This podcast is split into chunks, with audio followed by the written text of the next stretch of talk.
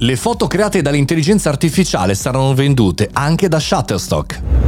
Buongiorno e benvenuti alle Caffettino Podcast. Anche in questa settimana che sono a Lucca Comics, anche in questa settimana in cui sono in giro per l'Italia per parlare digitale, innovazione e non soltanto anche tante start-up, c'è il caffettino ogni giorno e oggi parliamo di intelligenza artificiale, sì, di nuovo, perché una notizia che mi ha incuriosito, che secondo me può essere molto utile da discutere, è questa, ovvero alcuni player stanno vendendo le immagini create dall'intelligenza artificiale. Fino a qualche tempo fa venivano comunicate queste tipologie di eh, funzionalità, di algoritmi creanti eh, delle immagini totalmente nuove, dai volti a diciamo così foto costruite grazie a delle parole chiave come il futuro dell'internet gratuito.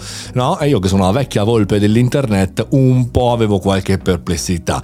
E in effetti Shutterstock ha appena assegnato un, uno storico, secondo me, accordo con OpenAI, la società chiaramente che eh, conoscete dal i2 e anche di tante altre iniziative iniziative per eh, poter far sì che vengano vendute quelle immagini direttamente sulla piattaforma, come quelle di tantissimi migliaia di, di milioni di fotografi che mettono a disposizione i propri scatti. E quindi Com'è il giro del fumo? Ma ragionandoci un po' effettivamente il ragionamento della procedura, eh, secondo la quale chiaramente l'intelligenza artificiale ricrea un'immagine, è partire da un testo, da delle parole chiave e darlo in pasto a questo algoritmo che eh, si legge, si guarda tutta una serie di altre immagini e compone un'immagine originale grazie a un database pazzesco. Se ci pensate bene è un po' quello che accade su questi marketplace di foto, su queste piattaforme di interscambio tra autori umani e tra eh, aziende che vogliono acquistarle per le proprie campagne pubblicitarie. E per cui forse quello che è stato fatto da Shutterstock è proprio questo, cercare di modellare per remunerare. Se ci pensiamo bene, quindi, le foto di Shutterstock o degli altri sistemi che utilizzeranno questo, questo suo business model, mettiamola così, potranno remunerare potenzialmente anche le persone che hanno scattato delle foto e che queste foto vadano, diciamo in qualche maniera, a alimentare l'intelligenza artificiale. Gli scatti come una sorta di data driven, ecco, mettiamola così. Molto interessante come cosa, non la pensano tutti così. Eh, Get Images, un'altra tipologia di piattaforma, il proprio CEO Greg Peters eh, non l'ha vista in maniera, eh, diciamo così, molto light, dice che è molto pericoloso, non responsabile e potenzialmente illecito. Io non ho né una versione, diciamo, mia personale totalmente friendly verso questa tipologia di immagini perché non sappiamo ancora anche a livello psicologico cosa gestiscono queste immagini di, di persone che non esistono o di immagini che generalmente non sono naturali né diciamo quello all'attacco eh, col pericolo costante.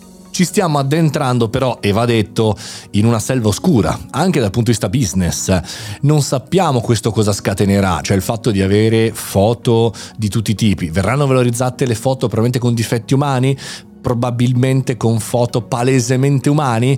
Sì, può darsi, ma sarà una piccola nicchia e quindi queste piattaforme come manterranno il proprio business model? Se poi alla fine l'alimentazione di tutti questi algoritmi avrà foto sempre meno percepite come artificiali? Insomma, c'è una serie di domande eh, fotoniche pazzesche. Sono curiosissimo di vedere cosa farà Shutterstock e come utilizzerà intelligenza artificiale e come si muoverà, per esempio, eh, Get Images, che è del dell'esatto eh, contrario. Sono curioso di capire come funzionano i loro modelli di business, come reagiranno le persone, come reagiranno gli autori di queste foto che vengono utilizzati come database. Insomma, ci sono tante domande, vi tengo aggiornati, però mi sembrava una notizia veramente incredibile da darvi oggi.